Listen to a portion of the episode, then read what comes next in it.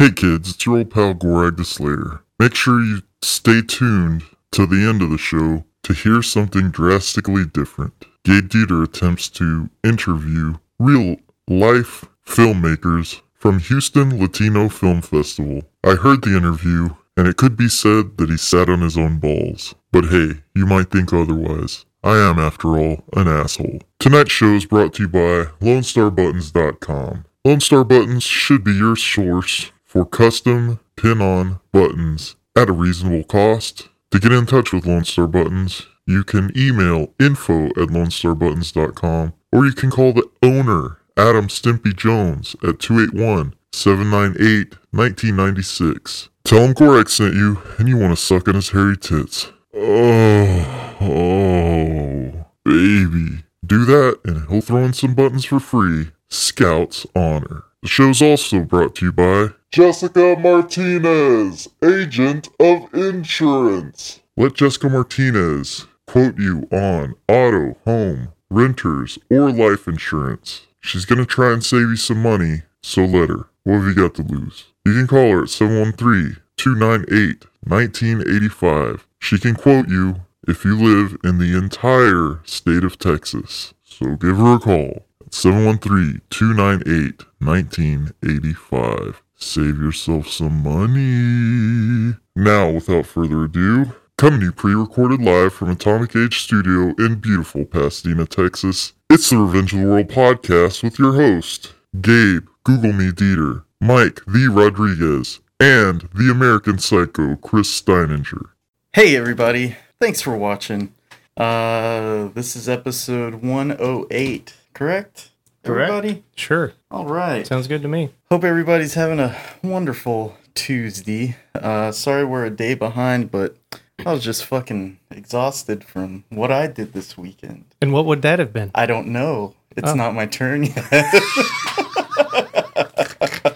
uh, how are you guys doing? Pretty good. Uh, Good. Since we have turns, who wants to go first? You can. Hey, You're you know always what? more lively than anyone else. Yes.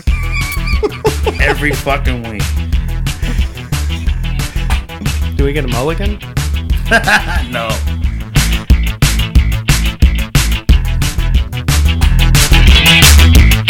Should Hot. be better. Should be better the second time Hot. around. I just heard two pings on my phone, so we've got some watchers. Oh, hey, hey, everybody. Thanks for me. listening to oh. episode 108. I'm Gabe. Google me, Dieter. You don't have to Google me because there's not really too much going on. Have you ever actually done that? Yes, many times. There is. Uh, Facebook has a couple of Gabriel Dieters. yeah, yeah. There's one in Germany, I think. Makes Uh, sense. I'm here with Mike the Rodriguez. and Hello. The American Psycho, Christopher Steininger. Somebody's phone's hot. It's probably your super powerful Your mini tap. Is it a phablet? Is that what they call those things now? It is considered a phablet. That sounds like a derogatory term. You may be wondering why is Gabe wearing a dashiki right now? No, that's what you it's normally in wear. it's in honor of our friends in Papua New Guinea that we're going to talk about later. Yes. Um, so what's going on, Mike? I'll start with you. Me. Uh nothing much this week. Uh I guess I felt accomplished. Um I had done a quick doodle on a post-it note one day at work when I was uh, Yeah. waiting for stuff to happen. I was like, "Man, this looks pretty cool. I should probably make a bigger version of this." And I got scared and uh, long story short, uh, this past weekend I uh, did my first piece of art for the year, which is crazy because it's at the end of March. Uh, but I, I was scared going into it, but I went and did the pencil line, then I did the. Uh, Why so much fear Marker? in art, my friend? I don't know. I, I fear of, uh, especially on bigger pieces, of just fucking the whole thing up. Just like, because I know that what what I see in my head and what goes on the paper is never the same, and I'm never able to do the same thing twice. Like if I was committed to doing a comic book, it would look like total shit. Because like just this, even the same angle. If I have just a face and I try to do it a second time, something's gonna be off. And that's just how my hands work. Uh, I do with what I can. But I was drawing it. I was I was actually in the middle of coloring it, and my son walked by and he's like, "Whoa, Dad, that looks cool." And then he ran off and he came back and gave me a nickel. And he said, "When people pass you by, they're gonna see your cool art and give you money." I was like, "Okay, I guess I finally made it." There you go. Your son's paying you money. Damn. He's, What was your? What did you use? He's use? more confident about you than you are. Um, it was um, bristleboard, uh, and it was um, archival inks. Uh, what are they called? Uh, pi- pig- He would know. Alcohol ink. oh, no, no, well that, but for the lines, it's the uh, Pigma. India ink. Yeah, the India ink. Yeah. Okay. India ink, and then alcohol. I liked it. It was real sharp looking. Thanks. I had real big problems with the alcohol based markers. I'm pretty sure it's the paper. That's what uh, the big cheese said. Um, Did it run? it didn't run, but I mean, it's very sensitive to where if you barely touch what you've already touched, it gets dark. Oh. And then you're like, oh fuck, when you and you're trying to smooth that out, and then that part gets real dark. And then before I knew it, I was like, okay, I have splotchy. Oh, let me fix that little piece. Oh shit, well I got to do a little circle to make it blend in. Oh fuck, now I'm doing this in giant circle. And then after a while, I just said, fuck it. I mean, I, I don't plan on selling it. I'm probably just gonna hang it in my house. But uh, it was cool, and then I got to use my mat cutter again. Uh, I bought one a couple years back uh, for the sole purpose of framing my own um, piece of art uh, from Jermaine Rogers. Mm-hmm. Uh, 13 years ago, I went to a Deftones concert, and I got a really cool poster. Back when they were good. Yes. Well, I can't say now because I actually have not heard Gore. You're not missing anything. Um, but yeah, back in 2004, I bought a poster. It, it was in a tube for the longest time. I said, I'm finally gonna bust out with it. It's an odd size. I had to go make, you know, find a frame for it. And with that, I had to get a mat. And I was like, okay, I can spend $200 or more at Michael's to get this thing done, or I can do it myself. And so I found a mat cutter that's 32 inches long for, um, geez, I think it was 50 bucks or so. And I bought a $10 mat and I matted it up and it looked decent. And then I bought a really, really, really cheap frame at Goodwill and it dropped and broke. Oh, And then I bought a nicer frame. And so I had to cut a new mat because it was um, the other one I got was just, you know, hey, it looks like the poster would fit in here. And it did, but it was an odd sizes. This one, it's like, okay, I'm to get a 24 by 24, make it square, make it fit in there. And it came out great. And I've been using that mat cutter ever since. And it's been uh, wonders. It makes uh, prints that I get pop oh, right on. Cool. and stuff that's odd sizes. I I noticed that some people don't. I know Gabe man, he he really cares because the way that you frame your stuff, you usually have the paper the same size, standard sizes. But some people are like, Coincidentally. yeah, well, but some people are like, this is my art. If it don't fit, Fuck oh it. well, yeah, fuck it. You're Oh, gonna have man. to find something weird. The print shows where you, you go and buy these expensive prints yeah, and they are not a standard size. So you have to not only pay for the print, but pay for a mat, pay for a frame. Specialty. It's, it's Yeah. fucking crazy. Uh, my tattoo artist that uh, did this, uh Uh-huh. Tracy Lambright at uh, Scorpion, shout out. He um, he gave me some of his print work that he did, and one of the ones that he did was um, it's like a Japanese ghost princess, and it was like six inches by like two and a half feet, Oh. and that thing was really. I was everywhere I took it, they were like, "Well, it's gonna." I was like, "Screw it!" So I ended up just buying like a frame, and I found some like cool mat backing and stuff, and ended up doing it myself because all the specialty stuff, they're like, "We don't even make frames that shape." Mm-hmm. And I was like, "Don't you have have like?" to order like. I was like, "There's the Last Supper it. right there. Just give me that, and I'll turn the shit sideways." like it's literally almost the same thing. I can work with that, so that's what I ended up doing. What'd you What'd you have going on this week? Uh, well, last week I took Kieran to see Flogging Molly at Oh, the House that- of Blues for his second concert ever. Which don't tell his mom he liked a whole lot more than Green Day.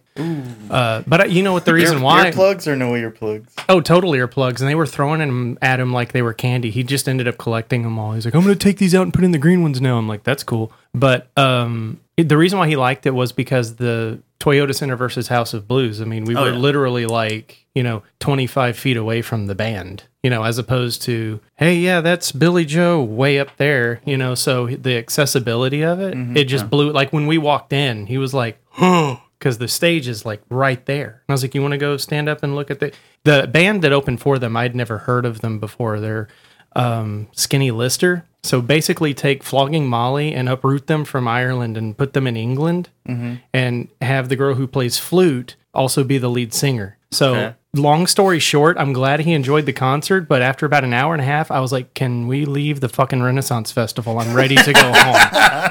Because I mean, yeah, I used to see the band. I've been seeing the band for like 15 years. Yeah. They've been around for a really long time. But they used to go a lot harder than they do now. And it's and I was talking to my brother-in-law about this too. It's like they're almost like a gimmick at this point. Oh yeah. And I was just like, oh, come on. But he loved it. He had a really, really, really good time.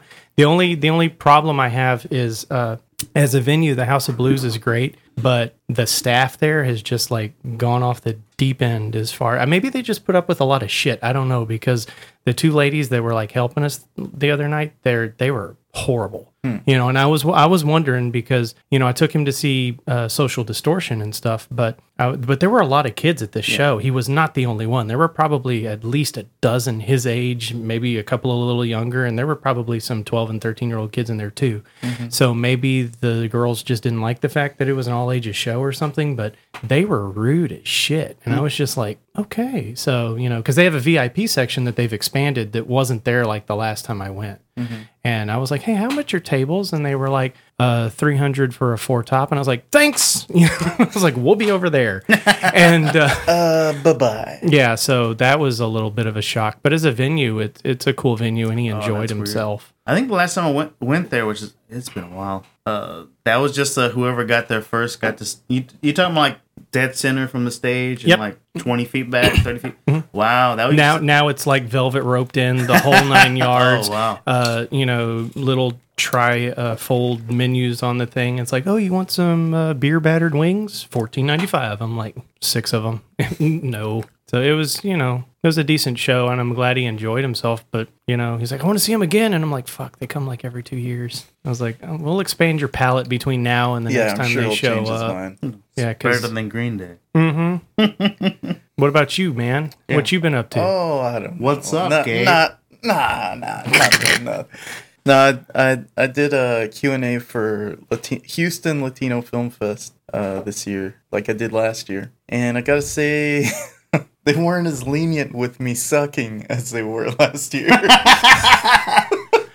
I'm not I'm I'm in no way a public speaker. Never have trained for it. Uh, never have done it. I mean, this is the closest you'll you'll see me to talking to people in a large group. But uh, I sucked. I, s- I sucked the first time. I sucked the second time so bad I forgot to call people on stage, and they got pissed off. Like call people up? Yeah. Oh. I called half the people up. You forgot the other half. The other half. Did it? Did the uh, Q and A go sideways, or did, did the first half of people just get the, answer so the much fir- stuff? The first half, uh, no, I just forgot to call them up. So, Oh. so there were two filmmakers there that were uh, doing Q and A, and that went fine. Other than the fact the other people that were supposed to do Q and A weren't up there. oh, They were a little upset. Oh, So that was all Saturday. You know, had I gotten canned, I wouldn't have been surprised. No idea. Uh, but I didn't. They they allowed me to continue Sunday and uh, killed it. I, I fucking killed it. Uh, that was at the big uh, theater center. Uh, the match. Have you Yeah. ever been there? hmm I've driven by. It's it's cool looking. Huge. Really? I went backstage and uh, I posted an Instagram video, and I'm just walking and walking and walking, and like the shit so so third day ends. was at the match, and the first two days was at the uh, Uh, the lingua, Tol- Tol- whatever the heck. the first day was a party and an opening film and second day was at uh they split time Okay. between uh talento bilingue and uh it was fun that i hope i get better at it because uh i really enjoyed sunday eh, i enjoyed the whole thing but anyway uh i interviewed three filmmakers um and they'll they'll be attached to the end of this podcast as a little bonus Ooh, nice. it's kind of weird because I, I took the whole studio, packed it up, took it to the uh, Talento de uh, Bilingue, and uh, set up there. And all three interviews are about the movie that we can't talk about because they're all in fe- uh, festival season. Ah, So no matter what, I mean, chances are you're not going to be able to see these movies. Ever? They have to be Maybe. picked. Up, they have to be picked up Yeah, because yeah. typically that's how like or you find them on you go to a festival and it's what is that called? Uh, torrent, a torrent set. Oh, yeah, because I'm that, looking that at you. kids calling it. Wait a minute. Yeah, what are the? Yeah, that'll that'll do. Yeah, so yeah. so to draw off of the last time that I was on, because remember the last time you had a big thing and then you went to a wedding. Do you think it was an issue of anxiety and warming up to Man, the I, fact? s- or? I stayed home all day yesterday. I I, I took off drained. from work. I took off from work. All I did was I watched Iron Fist with Jess. Jess took off too. Right on. That shit's awesome. I don't know why it's getting such lukewarm reviews. It's no Amy Schumer special, but I hear that it's. Uh, Oh, don't say. well, no, I because there's there. Oh, it's, not as bad as. Well, no, Schumer it's like fe- from what I'm hearing, it's feast or famine. People either love it or because a buddy of mine on Facebook, Michael Turner, he he tuned in the other day and was like, "I'm checking it out," and I was like, "Let me know what you think." And he said, "If you can get past like the first 20 minutes, you're going to be okay." Because he says the way some of the fight scenes and stuff are shot, you're just kind of like, "What the hell?" But I usually go in with no expectations. It's kung expectations. fu. It's well, yeah. like- what do you expect? some of the least effective fighting ever invented. Well, Yeah, know. but it can make cin- cinematically, it can be entertaining to watch. yes, I was- yes. I was that's wondering why uh, I had a bout of uh, some intestinal things Sunday night, and I was wondering why you're chatting it up at 1.30 in the fucking morning. I was like, I was gonna say go to sleep, but I didn't. Thank you. I appreciate that. don't don't stifle me. Um, how about some news? sounds good. You guys ready? Yeah. Yes. We all know what time it is.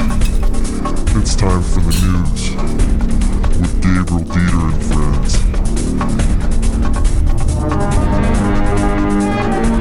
Isn't this from the newsroom? I don't know. I think so.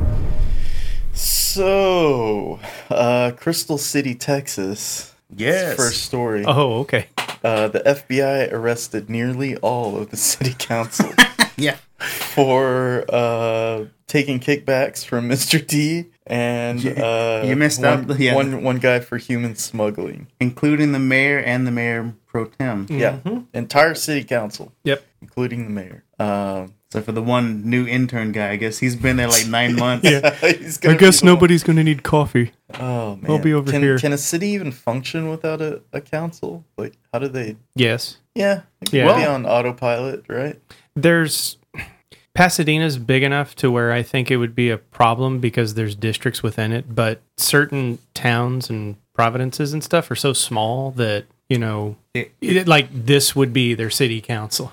Call Right. Ted, you know, that kind of Yeah, thing. yeah. So I, it just depends on the size of the city and the infrastructure. It's a city of seven and a half uh, Thousand? thousand. Yeah, people, that's so. that's that's teetering. It depends on how rural it is. So they were wrapped up in uh, trying to help out this Mr. T guy who was running illegal gambling in their city. Did he pity fools? Yes. Oh, okay. I'm sure he did. He was a uh, he has a funny almost probably not funny. He has a name in Vietnamese starts with a T. Last name Nguyen. I'm not even gonna try to pronounce the name. I don't want to butcher it. And I guess he said, "Fuck it. I guess it'll be easier just to call me Mr. T. Mm-hmm. Save Makes save sense. people out." Yeah, really. So I'm wondering if it was like those uh electronic slot machines. I'm machines. sure that like the ones we have in Houston all Yeah, over the yeah. place. Oh yeah, that that it is. that never seemingly get busted. I've, I've seen cops go into those uh, Mhm. places. Well, as long as one they pay out in tokens and stuff, they're fine. And then once the cops leave, then you get money. Oh, okay. I've had friends that have been busted in like illegal gambling operations because in places like that, you can go in the back and they'll have like an illegal game of like poker going on for real big money Interesting. Mm-hmm. I don't know why gambling's illegal. because it brings in prostitution and sex, and sex is bad. Oh my god, prostitution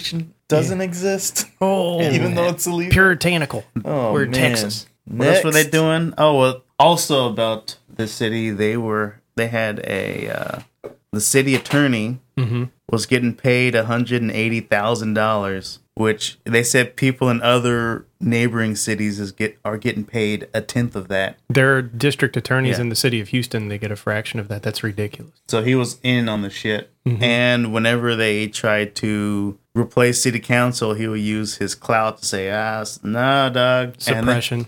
And then the one, the guy that's been there for nine months, the one guy left, when he tried to take out the attorney, the rest of the city council just didn't show up for that meeting.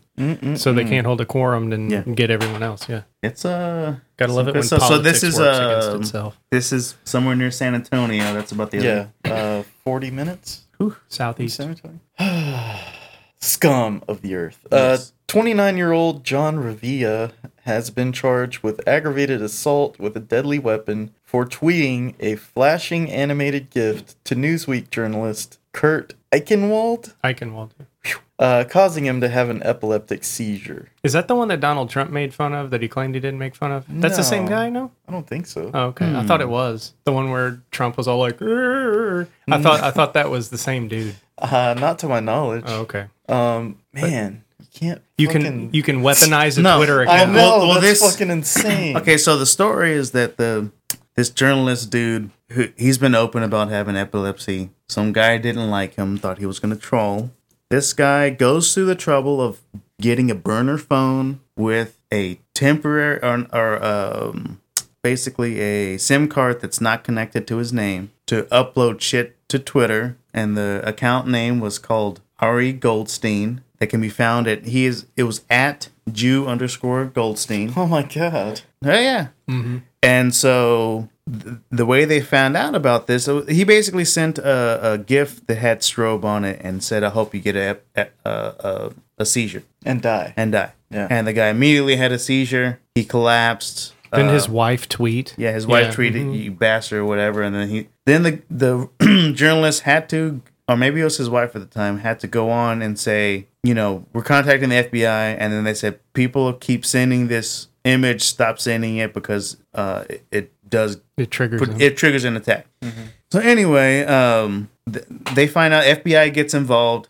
They uh, trace back the phone to wherever he bought it from. Turns out this dude uh, was trying to be sneaky and be a troll. He wound up using his iCloud, his personal iCloud account, uh, to uh, upload the images. And so when they found this account, it had the GIF that had the strobe on it. It had the dude taking a selfie with his ID. I don't know why. Maybe he was trying to prove something. Because people are stupid. He had, yeah, he had a screen grab of Wikipedia in which he had um, modified that dude's Wikipedia page to say that he died on the day in which he sent What the, yeah. fuck? Oh Yes. my god. Um, he also had oh, there was some other. what did thing he in it. do to that guy? Then oh, he also had a screen grab of uh news talking about the attack before they found out who it was. Before they found out it was this dude and it was just tied to this weird Twitter account. Wow. He had a screen grab of it, which I'm assuming that he took so that he can send to 4chan or wherever he's from and say, haha, I got this guy good. Damn. So yeah, he's a real piece of shit. So I mean, I forgot how long they're gonna sentence him, but they've been found guilty. So Brutal. hopefully, other dumbasses uh, take heed and don't do dumbass shit in the future. You can only hope. Eh, he'll get over it. Um, so I came across this uh this article about this uh meth head that was a director. Oh, yeah. Or he wasn't a director. He was a He was a scion. he was the last. yeah heir yeah yeah the Getty Oil Dynasty. Um, so he worked on this movie uh, that he was passionate about for ten years, uh, called The Evil Within, and it's finally being released. And uh, Direct to Netflix. no, this guy's been dead for ten years, right? No, no, he's been dead for two he- years. Two. He's been dead he for died two in years, 2000 and So it took him 10 years to, to create, and he's been dead for two years, but it's coming out anyway. It looks fucking crazy. Yeah. Anybody listening or watching, you know, don't stop the feed, but uh, after, after, the show. Check out uh, the Evil Within uh, trailer. It's fucking crazy. And you could, I mean, one would hope that not every meth head is haunted by these fucking crazy visions, but it's it's pretty nuts. I thought it was, uh, yeah, it was definitely better looking than The Room. So I'll give him that. I don't know what that is. The Room, the fucking. the that Panic whole- Room? N- uh, n- no, that's You're Jodie. driving me Fo- that- that's crazy. You Jodie haven't seen- Foster. Oh, I don't think my so. goodness. You need to check out the trailer and the phenomenon of The Room. Okay. Eddie I'll look it Waizu, up. or however you The- pronounce his name. it was You a self what? produced I'll write film. it down right now. Self produced film that was a real piece of shit, and that it, people only watch it to poke fun at how bad it is. Oh, okay. And uh, given the context, It's like Son and- of Frank. Have you ever seen that? No. no, Oh, don't. Frankenstein? Don't, don't check it out. But I think this guy was probably tormented by this stuff, and meth. Yeah, and and meth was just his way of numbing this stuff. You know, because it could have been alcohol, it Mm. could have been uppers, it could have been meth. Is just the easiest go to now. It seems for some sickening reason, but I think that guy. But he was rich as fuck, and he chose meth. I I mean, I don't want to sound like an asshole or anything, but even out where I'm at, I've got high school kids that are bored as shit that are just tripping Oh, yeah, balls on all types of stuff because when your mommy and daddy are loaded as shit and you ain't got nothing to do, Mm-hmm. what are you gonna do? Just party balls on the weekend and fucking? I mean, when when money isn't an issue, you can get in all types of trouble. Yeah. It's all at your fingertips. But d- the one thing that is bail you out too. But that's what's weird is the fact that it's meth. Like, why wouldn't it have been heroin? Yeah. Shit's expensive. That's why. Heroin's too expensive for In, a, millionaire? in, in, well, no, I mean in comparison to meth, Oh, the accessibility and and a, ability to get it. yeah. Meth is easier to get than pretty much almost anything other than pot. I've never been approached for meth. Me either. Me either. ever. Obviously, I mean, uh, let's Not in let's that see. dashiki. The green one. I do look like a uh, coke dealer, I think. No. Uh, Jeremy, I'm waiting for a girl to just pop up and say your royal penis is clean. turn the record player down. Uh, Jeremy Put Putman, 31, was arrested for wearing a mask in public. He was dressed as the Joker and carrying a sword. Not just any Joker. The Dark Knight Rises the Heath Joker. Ledger Joker. The Joker. And I'm he sorry, the Dark Knight. and he pulled it off far better than the shooter that Yeah, this yeah, probably caused all the stink he- about. That, that was a legit costume. he looked creepy as hell. Yeah. Uh, so the article I read was just a blurb. Uh, why wasn't this research? Like, I it, there know- was there was no cross reference and everything else I found for it was also a blurb. I think Yeah. if he had not been dressed up as a Joker, it would have been a non-news story. Yeah, that's true. Um, He was Everywhere- carrying around a everywhere it was a blur. in Kentucky, or was it no Virginia? was he threatening people? Yes, Okay. See, I, I didn't see that But he- in what I s- what I read. but he he he was just arrested for having a mask, even though it was just face paint. Because in that particular state, In state, that state, it's illegal. it's illegal for anybody over the age of 16 to conceal their face. So, guess women, watch out with your makeup while you're out over there. Uh, it's funny at the uh, the film fest. There was a, a friend of Jess's there. He works for a news station, and uh, he was telling he was talking about how shitty journalism is now, and that everybody that works for the news station is a journalist. Like from the camera guy to the editor, they have to go places and Yeah. and shoot interviews and stuff. And uh, that's what he was there to do. And he said the the level of written journalism is in the toilet as well. Like and and we've run across that. Oh, yeah. There's so many stories that we've come across that are missing uh, details or elements that would make the, the story better. It was just put out in a rush and Yeah. no nothing was gathered on Like it. the uh, the alligator, the crocodile thing Yes. in the drive-through. I was like, I wish I had some more info on that. And with that, there were conflicting stories. there was. It was ridiculous. It's it's all I think, and I was actually talking to uh, my friend Christy Loy about this the other day because she writes for the Houston Press, and Shout out. yeah, she's great. You got to check her out. But um, it's not that the they've lowered the bar themselves because they want the clickbait titles.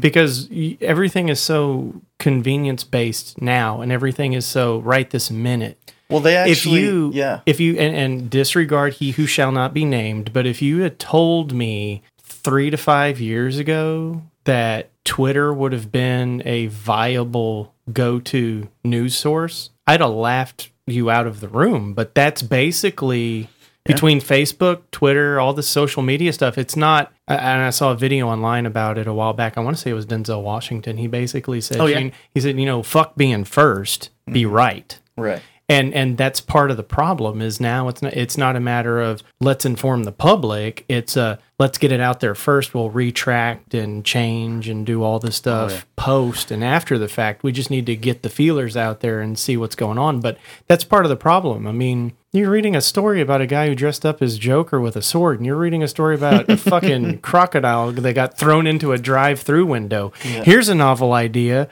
When did the bar on what is considered journalism fall to the floor and start rolling around so much that those two stories are even considered newsworthy to begin with? Hey, man. Maybe that's why You're they're talking only a, about our bread and butter.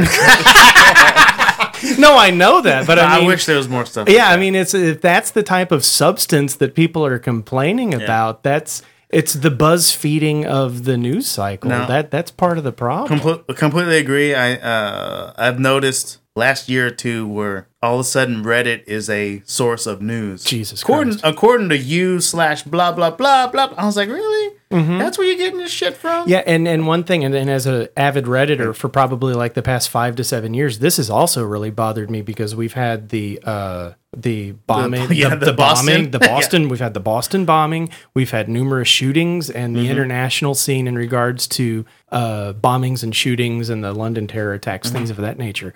The problem with that website now, and it's not so much of the witch hunty aspect because they've kind of distanced themselves from that and the fact of Yeah. like you know, hey, let's not go pigeonhole this poor sucker and get him caught. Now what it is is like the legitimate threads and the, the legitimate feeds on that website are hey is there anybody in the area? Can you please update and report update and report? There's no validity at all whatsoever to the person's location. I could very oh, well be at my house over you know in the villages saying like oh yeah i'm in north carolina where this horrific shooting is going on and just be making shit up as i go. Yeah. and then major news organizations who shit up, have yeah. interns that are half my age that are primed to this kind of shit are sitting over at CNN, Fox News, and MSNBC and leaning on places like Twitter and Reddit and stuff and 4chan and places like that and running with that is legit news. So then you have the Wolf Blitzers of the world saying stuff to people our parents' age, and it's going. Because they don't have any idea what the guy's talking about, and there's Yeah. no credibility to any of it, but they run with it. Well, the the reporter I was talking to was saying how their performance reviews were based on the engagement of the reader. How do they gauge that? Analytics. You mean Off of off of clicks? Yes. Well, yeah, but that's the thing is like the other day, a good friend of mine posted a legitimate article about like dog foods that are actually like good and bad. And I was like, hmm, I got a new pit bull. Let me check this out. It was one dog food per click, and there were 20 of them. I'm like, fuck this, I'm out.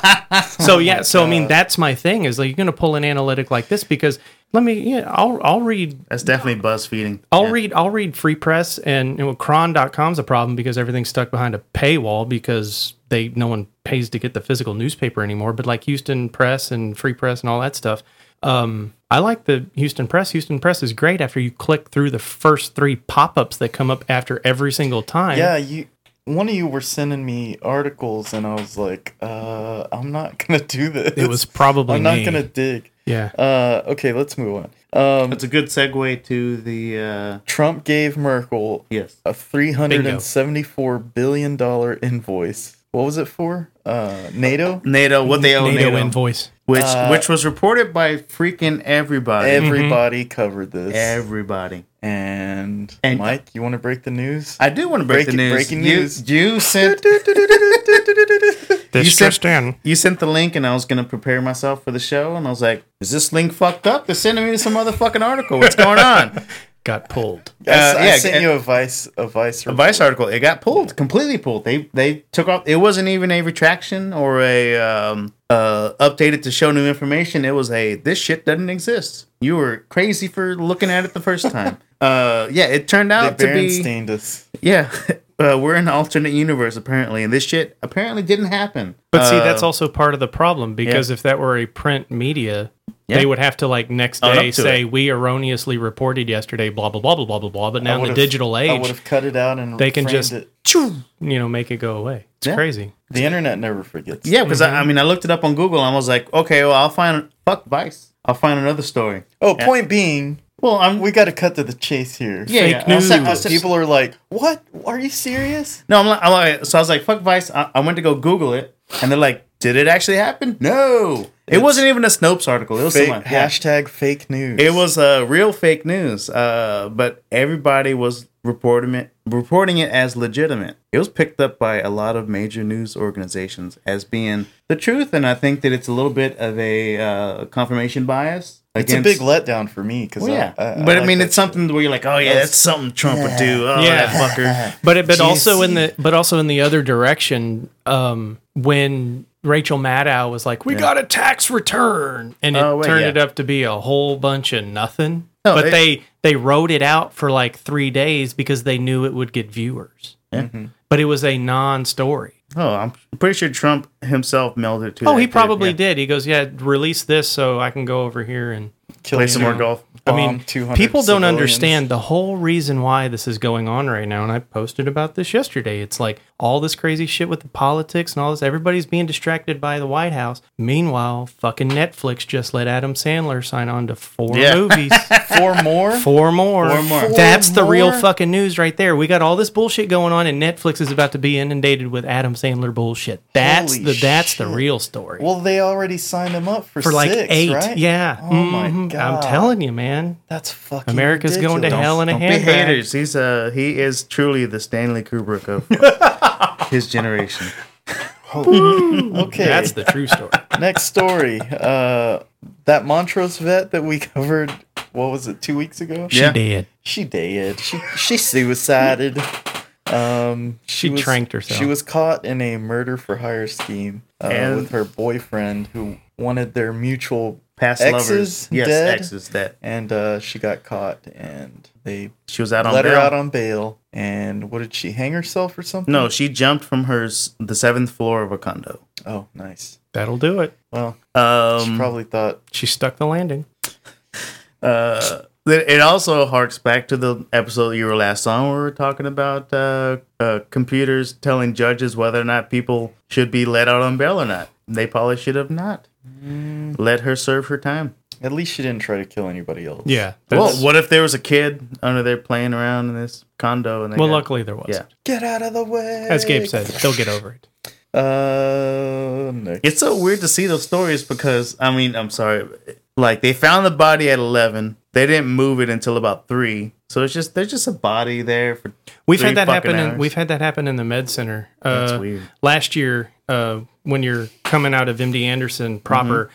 there's Texas Children's, and there's a 12 story parking garage, and a patient went up and, and that that body was there from probably 8:30 until about two o'clock in the afternoon. Oh my Damn. goodness! hmm They just they, do they just put the tape around it and say don't walk over? well, it was that was actually in a Why? really what were they bad, trying to investigate? I mean, Well, well, part of it- the problem is because, and and this is where like the bureaucracy of it all really sucks. Is down there like UTPD is they're they're they're present, but then also HPD is there too. right. So since they landed on you know Texas Medical Center property, it was a UTPD thing, and then TMC had to come out. Then the coroner's office had to come out, and, it's all, and the, they cordoned the thing off. But it happened like right where the entrance and exit were, so there were people trying to come to work and leave for the day that couldn't because the main entrance to the parking garage was blocked. It was a gigantic clusterfuck. That's Holy shit. crazy. hmm but that happens all the time down there. Okay. Uh, let's hit some local news. Ooh. Uh, I know you two don't live here anymore. You not anymore. You've never lived here. never. But the city of Pasadena mayor is getting attention Johnny Isbell. for yeah, Johnny Isbell Isbell uh addressed a councilman, Cody Ray Wheeler, a Hispanic, quote unquote. Yeah, you saw That's the the- video. Come on. That's the whitest Hispanic name I've ever heard in my life. I know, that's- Cody that's Ray why I had Wheeler. to I, was that. like, hmm, okay. But I mean the rest of the story makes more sense. He called him boy. And uh You don't do that. you don't do that. That's, that's you need to speak up, boy. Isn't that what he said? Yeah, you need to speak up. obvious that you do not address someone of color. He was being so boy. catty too. It was real contentious in the video, and it was strange because it seems as though I'm sure there's probably some backstory there or something, or they don't really get along. But I mean, You wouldn't every know. single one of those is filmed. Yeah, you can Yeah. be you can That be is- you can be sassy behind doors. That is that is unbelievable. Houston, Pasadena, Deer, they're all they're all filmed for public record, and that is insane that he would just fly off the hinge like that. If Pasadena were a bigger city, that would be in all the news. Well, it, it was in the Houston Chronicle. That's where it came from. Yeah, yeah. I mean, he, I mean, Pasadena's not small And, he- anymore. and he's known for being racist, right? he was an asshole the first time he was in office. Yeah. Mm-hmm. Crazy. Yeah. Uh, that's it for the news. What do we got? You want to do some murder and mayhem? I think we got this one. All right.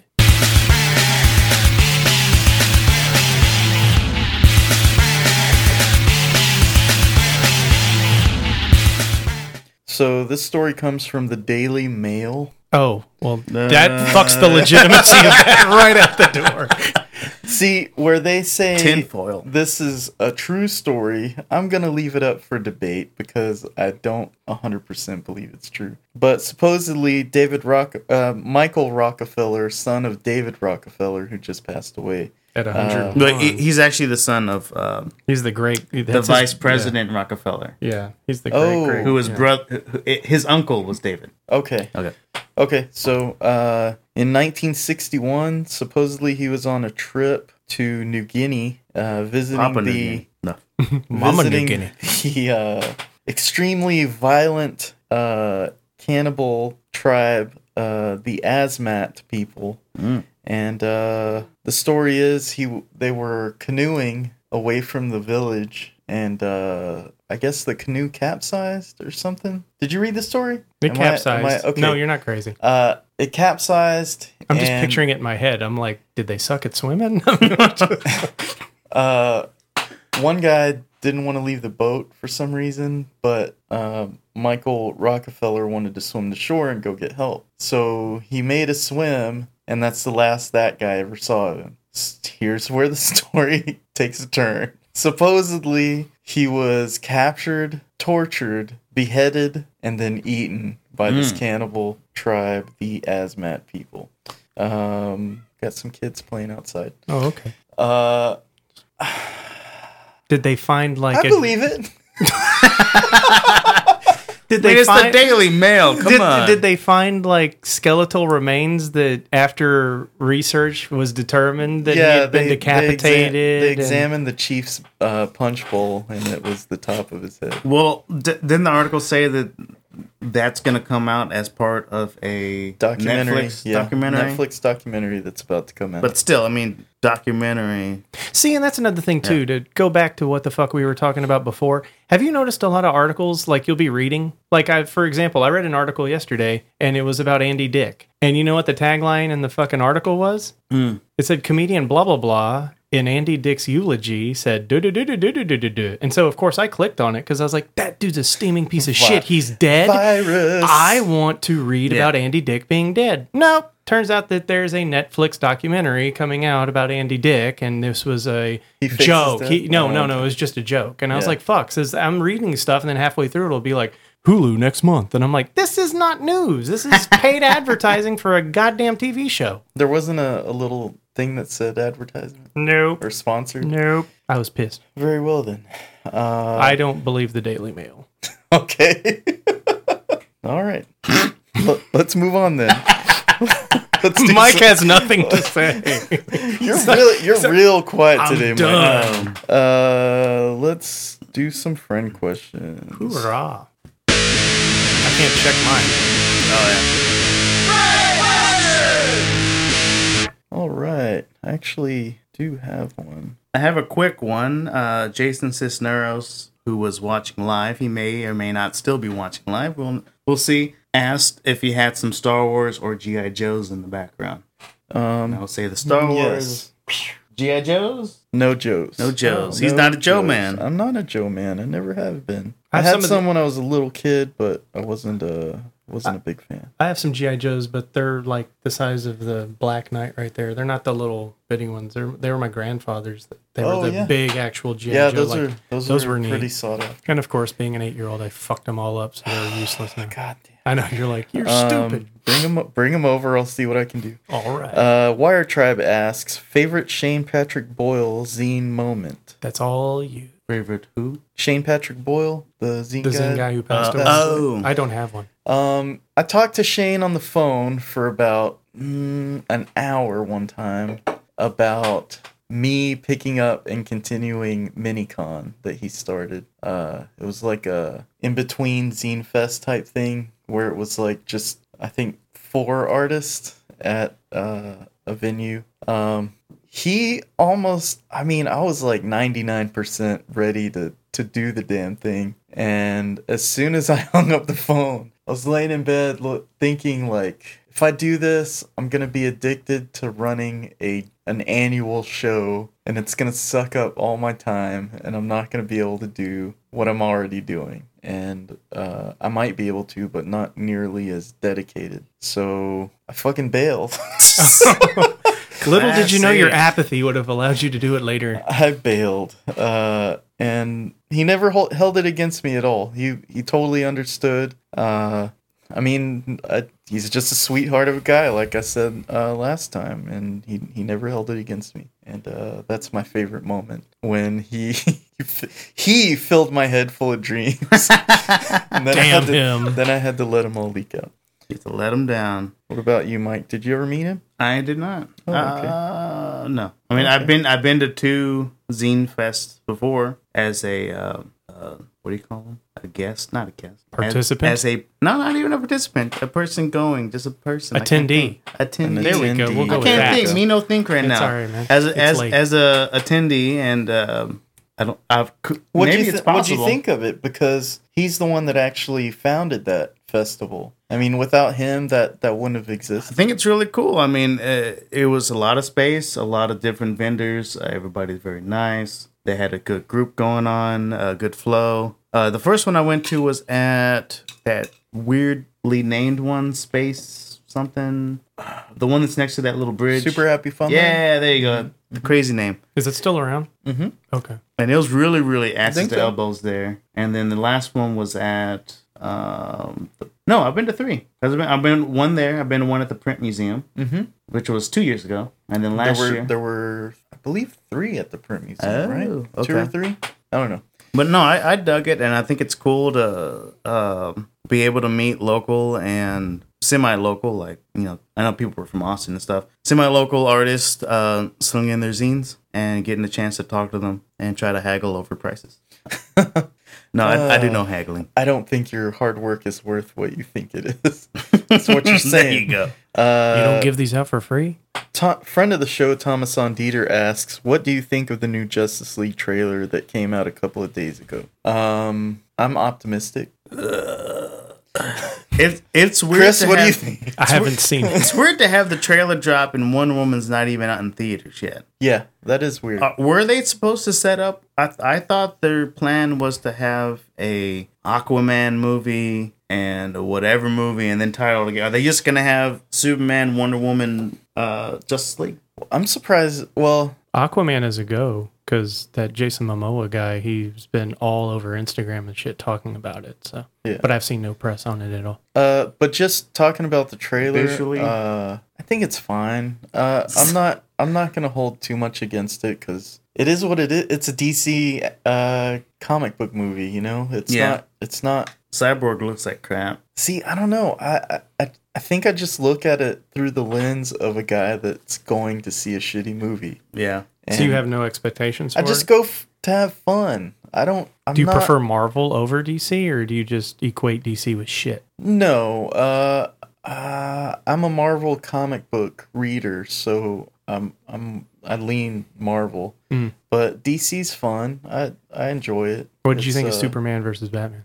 It's fucking filler, but right. uh, you know, it's it's uh going to a movie for me is just for the experience. I don't care what I'm watching really, uh, unless it's something that I honestly do not want to see. Um, but you know, nowadays you can see everything on your television. You know, one way or another. Uh, But I don't. so I I, don't. go to the theater For the theater experience. experience. Mhm. I don't, you know, most most things that come out at the theater are are bullshit. You know, Well, see, I I was I'm not anti Star Wars. I was more Star Wars inundated, could give a fuck kind of, I guess. And I took Kieran to see um, Rogue One Mm-hmm. in the theater, and I can tell you right now, hands down, like I'm like revamped and ready for Star Wars ish things. But if I had seen that at home, I'd have been like, ah, okay. But seeing that in the theater, I was Yeah. like, holy shit, that was amazing. See- It- not in 3D, but just seeing it, I was like, it was the experience. Kind of like I hadn't gotten that amped about a movie since like the Lord of the Rings kind of stuff.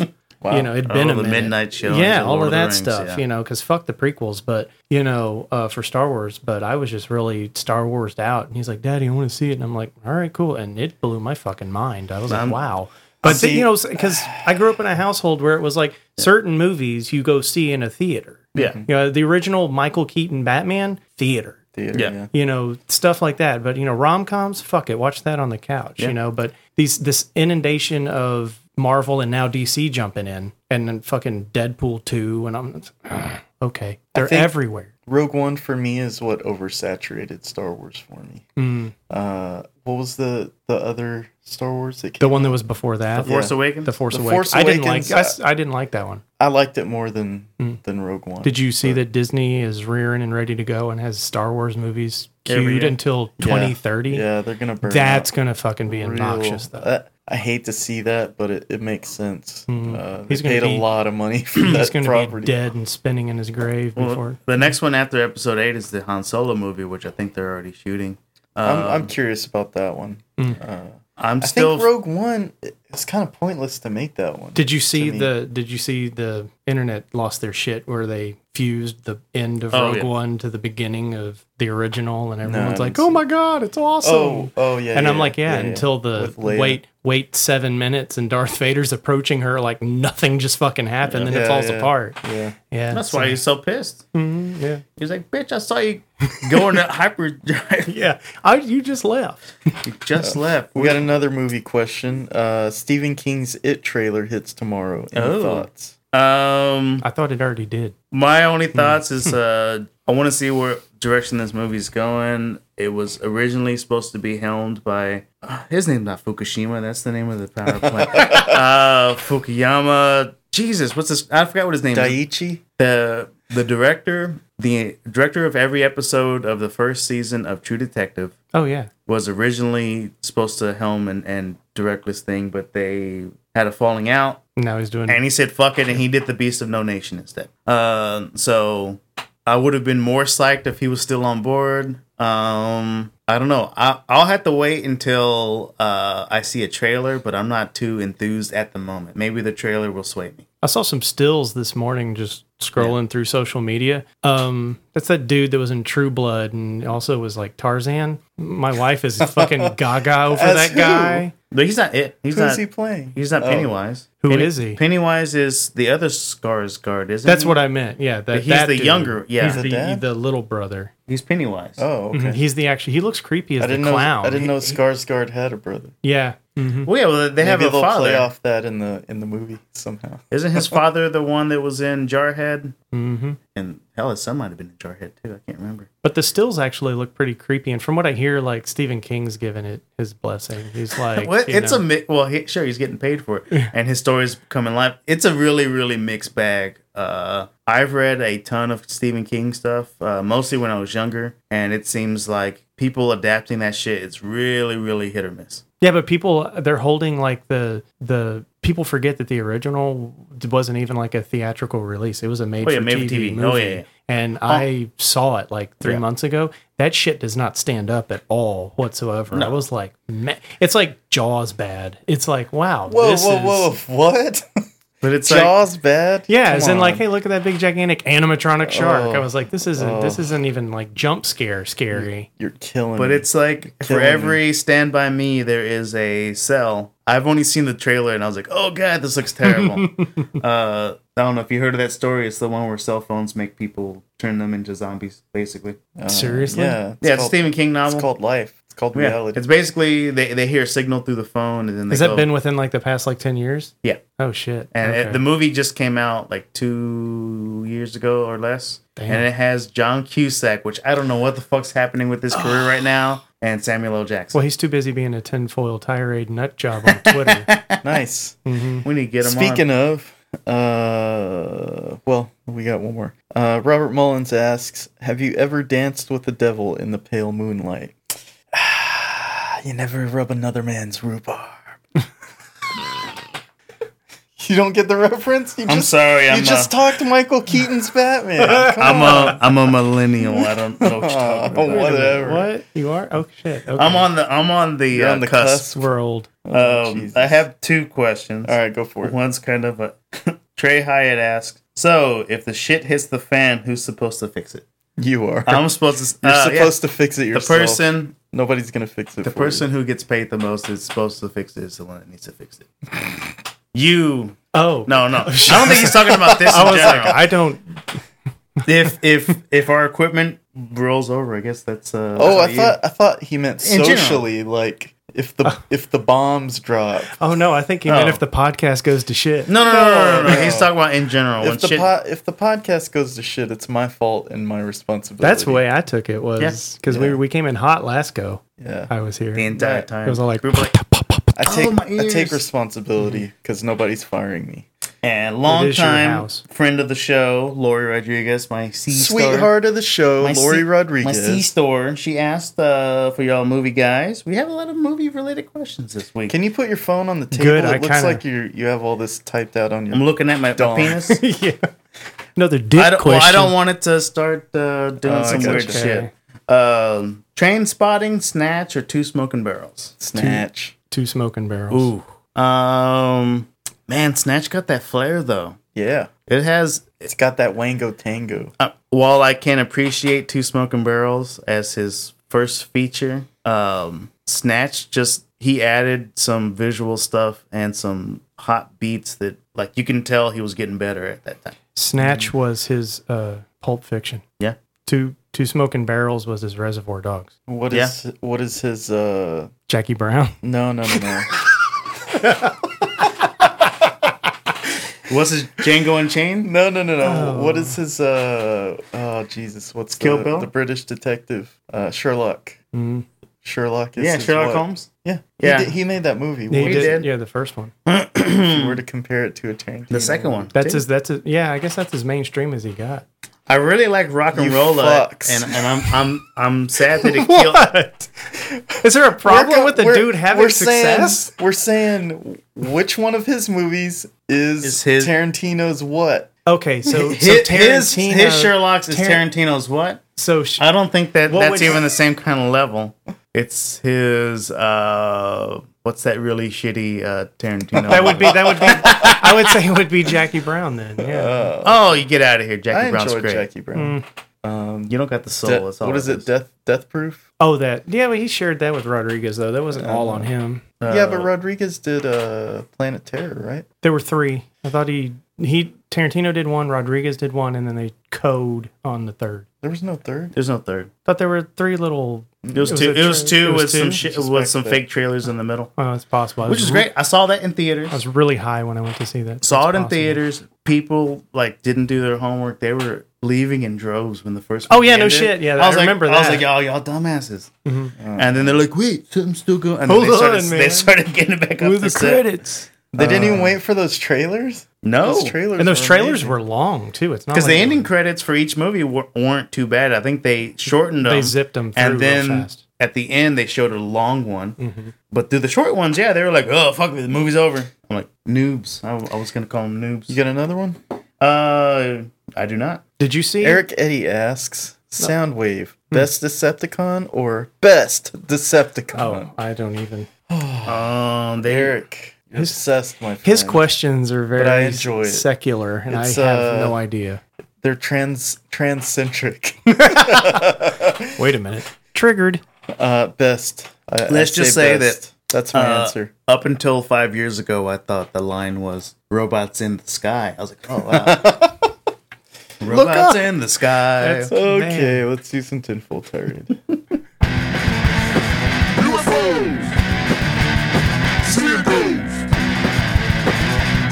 Unexplained shit!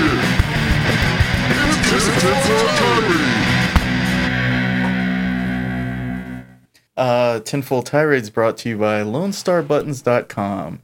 Uh, LoneStarButtons.com will make your custom pin-on button design a reality. Um, you can reach Lone Star Buttons at by email info at LoneStarButtons.com or you can call the owner Adam Stimpy Jones at 281-798-1996. We're also brought to you by Jessica Martinez, agent of insurance.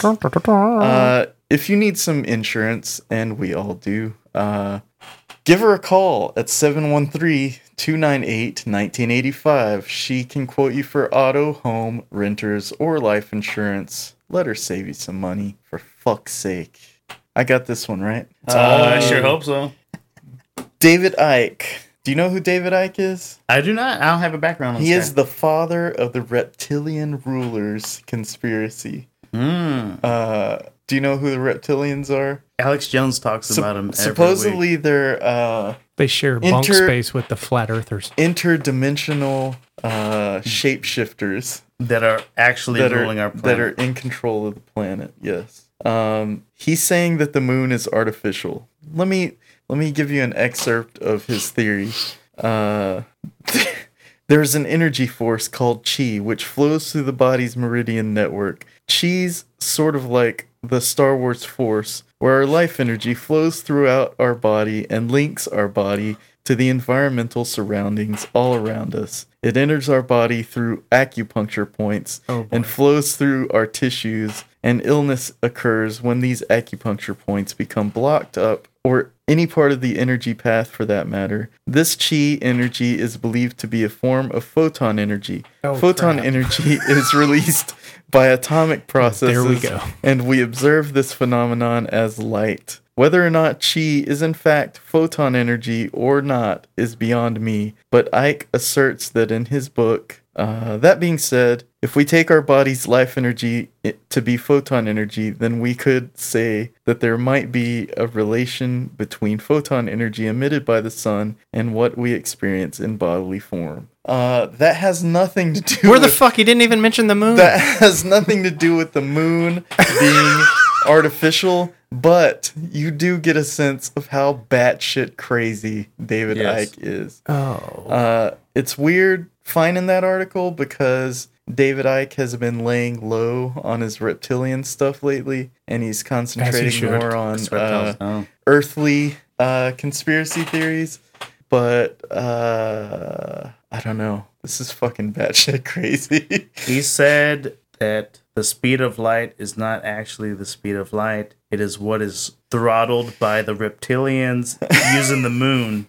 How high yeah. is this dude? That's- uh, somehow, I guess He's if you gotta get be extremely wasted. Jesus. if you get outside of the moon's, He might be on meth. might- yeah, He might be. I don't a think. I don't think. Dude, no. These might be meth. and it, it's also uh, pre- like he he thinks that man did not come from Earth. yes. and that we are in a simulation of sorts that when we die we don't actually we go back to where we came from It's an extremely uh complex yeah system it's a complex matrix of moon but Oh, but he says we were brought here right Yes. and put on earth yes and which kind of ties in last That week's was. la- I was about to say. That sounds of, like the same uh, person from last week. our our body clocks being way off Twenty-five hours. Maybe they know anyway what a fucking you loon. know when i was about to read it and i saw the moon isn't what you think it was i actually thought it was legit shit you know how they were talking about how this one uh, astrologer wanted to add 200 and something planets to our solar system by giving planets a different definition of what it means. So I was like, I was like, okay, maybe they're talking about that. Maybe it's, it's own orbit. No, I was like, oh no, this guy's loony. Yeah, he's he's one of the most out. Well, back in the day when he was at his peak of batshit crazy, he was one of the most batshit crazy. And how long ago was that? Eh, five years. Oh, okay. something I like thought you were going to be So like he's, uh, eighty-seven. I'm like, well, No, no, no, no. dude. He makes his money uh, selling books to uh, Yeah. shut-ins. Yeah, Oh. yeah, I have a couple. uh, I don't know. Oh no! You can learn about all this and more at your local conspiracy bookshop. Um, guys, appreciate you. You got anything going on that you want to talk about before we head out? Me? Oh, if you want? If we're talking about plugs here, is it plugs? Plug it, plug away, Plug it. sir. uh friend of the show, friend in real life, uh coworker, uh Trey. Uh he owns a crawfish place over in Alvin. They're having their grand opening on Saturday. What's the name of the place? Uh the place is Hey called man, you plugged him once already. I want to plug him again. This is a fucking sponsorship, man. I want some free fucking crawfish. Crawfish. Well, come out with me one time. We'll, we'll do a live podcast. There you go. cr- Crawfish. So he's off of Highway 6 in Alvin. It's called the Crawfish Junkie. Uh, Highway 6, uh, between 288 and 517. Um, Google it. Google it. Uh, they're like gonna have they're gonna have a Zydeco band. They're gonna have some raffling going on. Uh, he's a good dude. I've been there several times. They have great food. Took the girl out there last week. She had a great time. They have the biggest crawfish I've ever seen in my life. uh, people try to It's a denounce that. Yeah. So yeah, pretty much. I was like, oh my god, these things are huge, and they're like, no, everybody says that. That's bullshit. Everybody has big crawfish. Well, I went to a crawfish place yesterday in Texas City, and they were like this. They were the smallest fucking crawfish I've seen in my life. They're like, no, sir. So, uh, if you enjoy that kind of stuff and you're in the area, check it out. Um, that's all I have. Okay, Chris, you got anything? Uh, yeah, the young lady I was talking about earlier in the podcast, Kristy Loye. she is a, uh writer for the Houston Press. Uh, she's also a, a great public educator, and uh, she's a poet. And she's also a co-host of a podcast that's called Kill Rock Radio, that's hosted by her and uh, Ricky. I'm sorry, Rocky Alvarado. Ricky Yeah. Rackman. Yeah. Rick- hey guys. no, no, fuck that guy. No. That's someone they would probably make fun of on their podcast. No, but uh, uh, Rocky Alvarado and her uh, have a podcast, and it's called Kill Rock Radio. Um, it's real good. Talks about like you know all things music in the city of Houston, and uh, like the last uh, uh, the last episode that they did where she premiered, they actually had a very good part because she wrote an article in the press about uh, how fickle the because you know the thing is is like everybody's like you know oh hey Austin is the live music capital of the world and Houston ain't got shit on Austin and she actually talked about how major label acts are coming through the state of Texas and they're bypassing Houston. Yep. They've done that forever. Yeah, but they went into why because they've you know they they've been in the scene for quite some time and like she she went to the Cattle Decapitation show I was going to go to and it was at the House of Blues and there was next to nobody there and uh, I forget which band it was uh, but one of the bands actually called out the crowd and was like man y'all all look like y'all are on Ambien man. Are y'all okay? And and and and as someone who goes to well not as many shows as i used to but as someone who used to go to shows people in houston when they go to shows they don't shut the fuck up. They talk over the music. It's like they go there to be seen. They don't go to the show to enjoy the show Mm. and the diy aspects of the metal scene punk rock shoegaze all that stuff you can go to like satellite you can go to rudyard's and stuff and see great mm-hmm. quality shows. And that's where the more engaged uh, more into it crowds are going to be because if you get your ass to Cynthia Mitchell or you get your ass to the Toyota Center, you got to worry about all the teeny boppers and sadly mm-hmm. even people our fucking age. Hey, can you take a picture of me and fucking doing selfies and shit the whole concert, you know? And they just rail on Houston as a whole, as in you want to get better people here, you want you know big bands to come through Houston and come here, then be a better crowd. Mm-hmm. Get over yourself, be more humble. You know, other than Beyonce, it doesn't seem like anyone gives a fuck about the city as far as like coming here. And they had a really good you know back and forth about that. But uh, it's a really good quality show. It's called Kill Rock Radio. Check it out. That reminds me of uh, when I was contemplating my 40th birthday and what I, if if I wanted to do something, and I was like, man, I wonder if uh, if there's a show on my birthday, if I I'll do one circle in the pit. and then I thought to myself, man, I can barely listen to that shit without having a heart attack. I'm never gonna be able to fucking. Slam, Well, I've been- I've been- never slam dance. Yeah, I've been relegated to the back wall for a while, but I mean, it's still enjoyable to go and experience and see. And another thing they said too, buy the motherfuckers shirts, man. It's a $20 shirt. Don't bitch about their merch. Those sons of bitches have to eat. They're going to be in Austin Yeah. tomorrow. They need to make sure they get there. You know, people assume a lot, you know, it's like They're probably making those shirts in the back yeah, of the fucking exactly. van. You know, support the scene and the scene will, you mm-hmm. know, pay you back. Gotta water Which them, rem- water them flowers. reminds me of all the bands that like I would like to see that barely ever come to Houston. Barely. Uh, like I can't remember when I got into Neurosis. It was sometime in the early 2000s. They did not come to Houston until like two years ago, I think. And it was an awesome show, but it's like they'll go to Austin ten times before they go to Houston. because the accessibility and and the fact that you and know, they were relegated to the warehouse live si- the side room. Hmm. Some a band that's been together for like thirty fucking years. They're in that little tiny ass room. But then White Oak Music Hall Yeah. will go and bring in Corey. Which one's not dead? Not Haim. He's the, the Corey, Feldman. Corey, yeah, Corey Feldman Oh, is Jesus playing. Corey Christ. Feldman is playing White that Oak shit is Music a Hall. black eye to fucking Houston. I, I I hope that show is dead. Kiefer Sutherland played Fitzgerald. Hmm. That's the kind of stuff that's coming through. Wow. Yeah, let's end let's end on a down note. that, Uh, was, that wasn't. check out revengeoftheworld.com to uh, hook up with our social media, and uh, we've been doing really well on Instagram. Uh, join the ride, jump on, get in on the ground floor. It's a small bandwagon, but it's comfy. uh, I don't know where to go with it. Uh, check out mockingbirdnetwork.com. Also, uh, it's our affiliated uh, network, Podcast, podcast network that we're on, and uh, there's a lot of great stuff on there. So check it out. I, I wanted to mention our weird case of serendipity. Uh, he wore a sleep shirt. Yes. Oh, yeah. I wore a team sleep shirt. Yes. and you wore a then, you know, dashiki. And he I- wore. He's about to go to sleep. I'm in a shirt. sleeping down. I am ready for bed. I need, I need, my bed. I need my long uh, sleeping cat. um, thanks. Uh, thanks for hanging out. Thanks for watching. Gently go fuck someone or whatever you want With to. consent. do something with your life. You have to stop that camera there. Yeah, go ahead. If Cebu play. uh oh. Oh.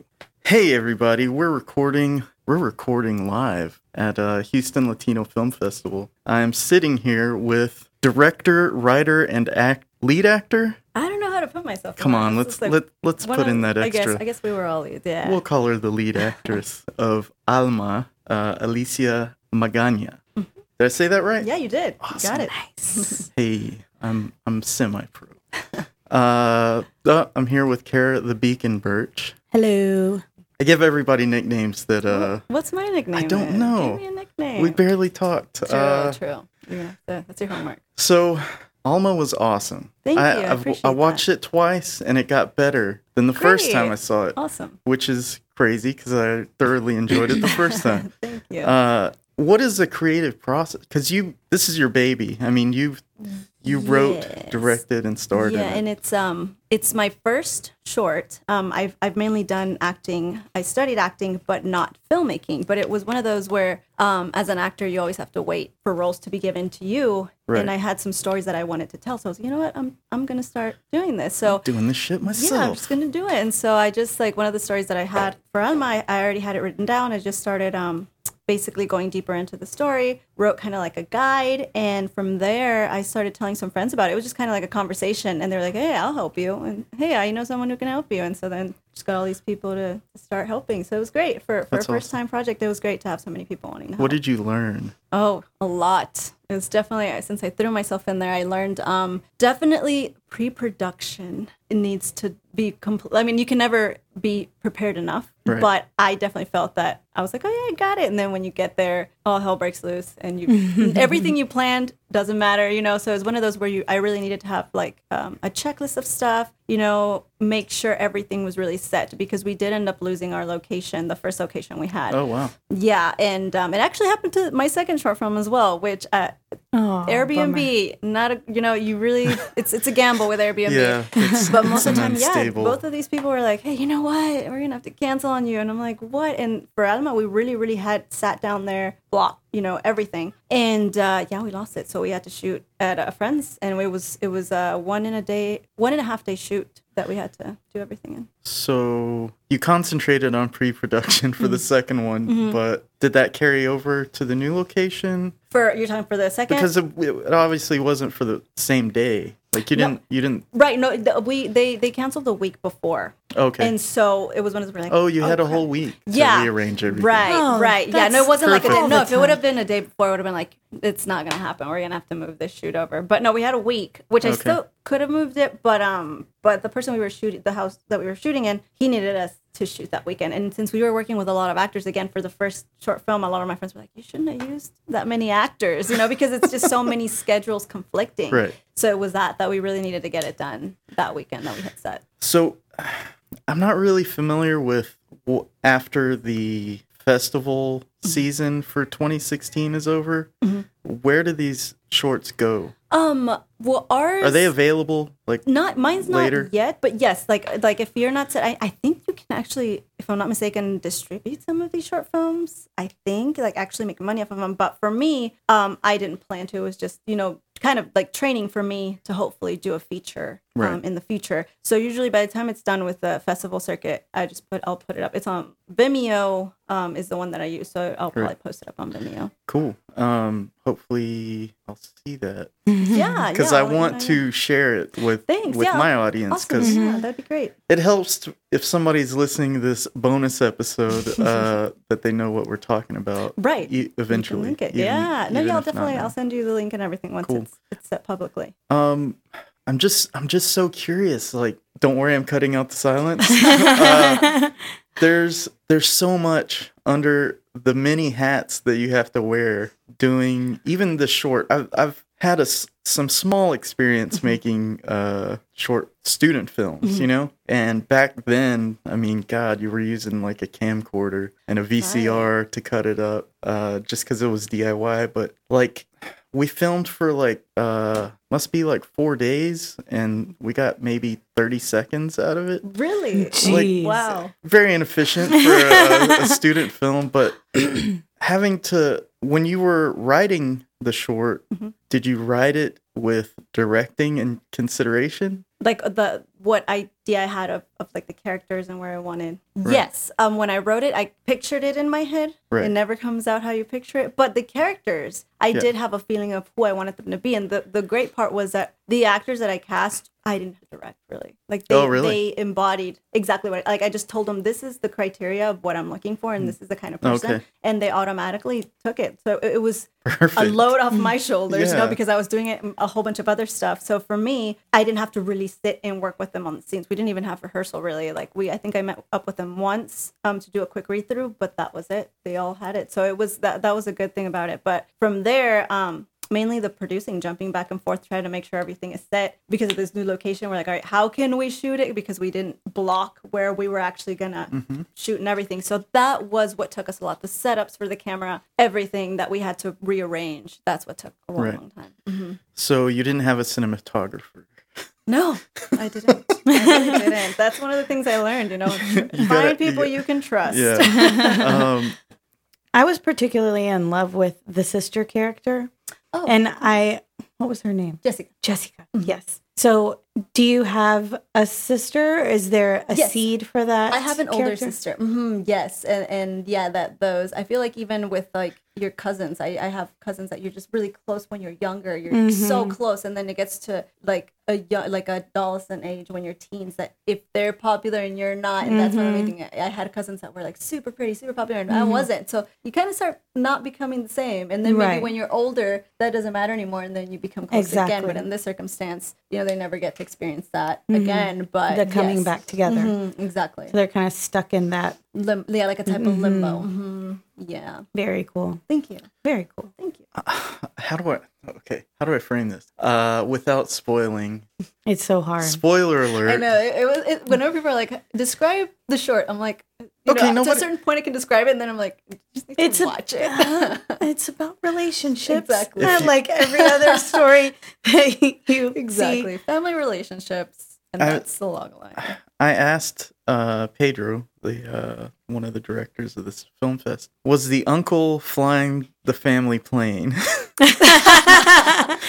he could be. I mean, he's the, you're talking about the, the drunk uncle, right?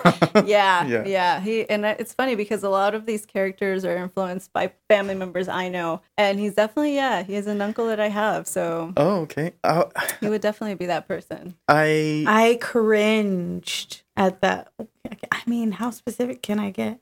But whenever he's like, Oh right, you remind me of an ex I used to have. And I was like, ah. dude, yeah. oh, it was so effective.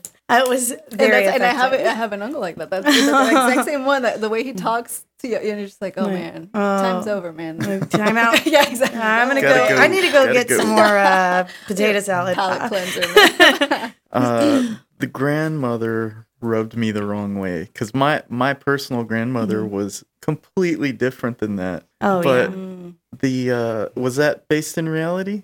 No, I honest. Uh, my my grandmother, I she passed away when I was pretty young, so I never got to meet her. But I do know, um, like friends and stuff when I would go visit them, their grandmother was very like like very traditional. And I know uh-huh. still in Mexico, there's a very traditional grandmother that just besides being in everyone in the family's business, she's trying to control what mm-hmm. everyone's doing, you know, Right. and has a say in what everyone is doing. And so yeah, that was mainly the, the inspiration that I had, kind of like a general. I like it. general thing. It's very relatable. Um, awesome. Anything you want to plug while you're in here? Um, Your next film you just wrapped on. Yes, um, I just did a, a film called Sombras, which is shadows in English, and um, that one is uh, basically a story about um, a young woman whose mother abandoned her when she was younger, Oh wow. and so now she's like in her 20s, but she hasn't been able to really move on from this experience. So she's been in a state of limbo, and um, that's really affected her That's life. a theme with Yes, yeah, I'm finding that too. Yeah, when I'm writing, I'm like, this is connect. Everything is connected, Right. and so um, she hasn't been able to move on. And the circumstance arises that starts kind of taking her back to what really happened. And it's kind of one of those things where some things are better just left alone, you know. And you just kind of have to find a way to move on without ever having that closure, because sometimes closure is not a good thing. And so that's that's the next story that I'm on. And, and Shadow Sombras is kind of like, um,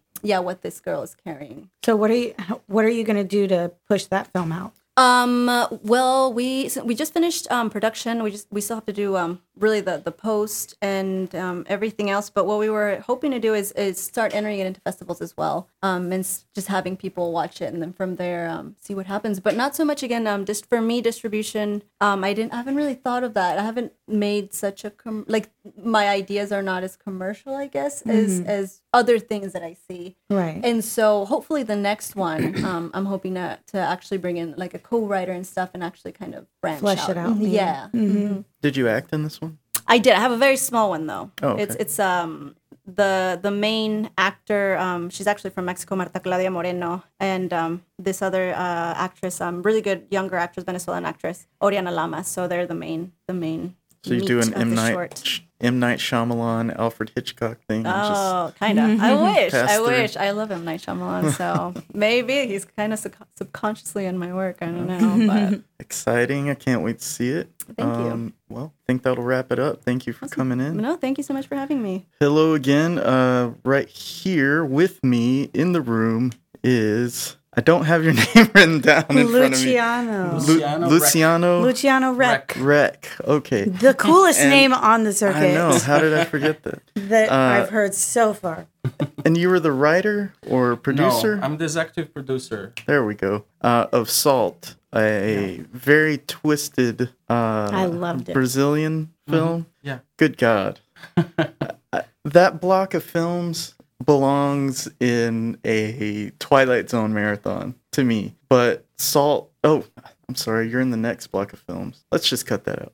Uh, yeah, Salt definitely belongs in the Twilight Zone genre because it takes you in a direction you think it's going, then it takes you in another direction, but it's all in your head. Like you, you think it's going one way and it doesn't, or it does maybe, but only a little bit, and then wham, takes you the other way. But it's amazing. Tell, I mean, without spoilers because people can't see it yet. It's still in the in the uh, festival process. Yeah. Uh, tell tell the audience uh, what was your role in the movie. Well, um, I supported the fact that my business partner, he's the director of the film. Okay. He wanted to make a movie um, with uh, with the uh, same atmosphere of uh, uh, our actually current movie that we're in production. It's a thriller, okay. but it's a feature film. And uh, since we were in last year, we were waiting until things happening for the film for the feature. Uh, we wanted to exercise this uh, genre in Right. terms of uh, having uh, a, a powerful story, uh, something that we could um, relate to. And my my business partner Diego, he's the director. He has a really dark side. So he when he he ran into this story, he found found in love with that. And uh, actually, this was a play that we found on Really? the internet. Oh, wow. Uh, yeah, and uh, when he saw that, he, he knew it could be a film. Uh, the play, of course, didn't have the same. Um, it wasn't a thriller. Uh, it gave it gave it away right in the beginning what is all, what it was all about. Um, and then since he wanted to make a thriller, it was a, a, a really a choice to make it uh, You to to- adjust to adapt this story to the film. And then uh, so I think it worked out. I, I guess in other festivals that we had the chance, the opportunity to go, uh, people were uh, very surprised about the ending. So I think uh, that's you why did a good it's- job concealing that. Yes. That's, yeah, it's horrible that I can't talk too much about the I film. know that's what's so um it it it's, not frustrating, in my but throat. Like you I, really I just want, want to say you it. really want to share this piece of gold with the the whole uh, public. Yeah. And uh, right now, I mean, not say just. I mean, just watch it.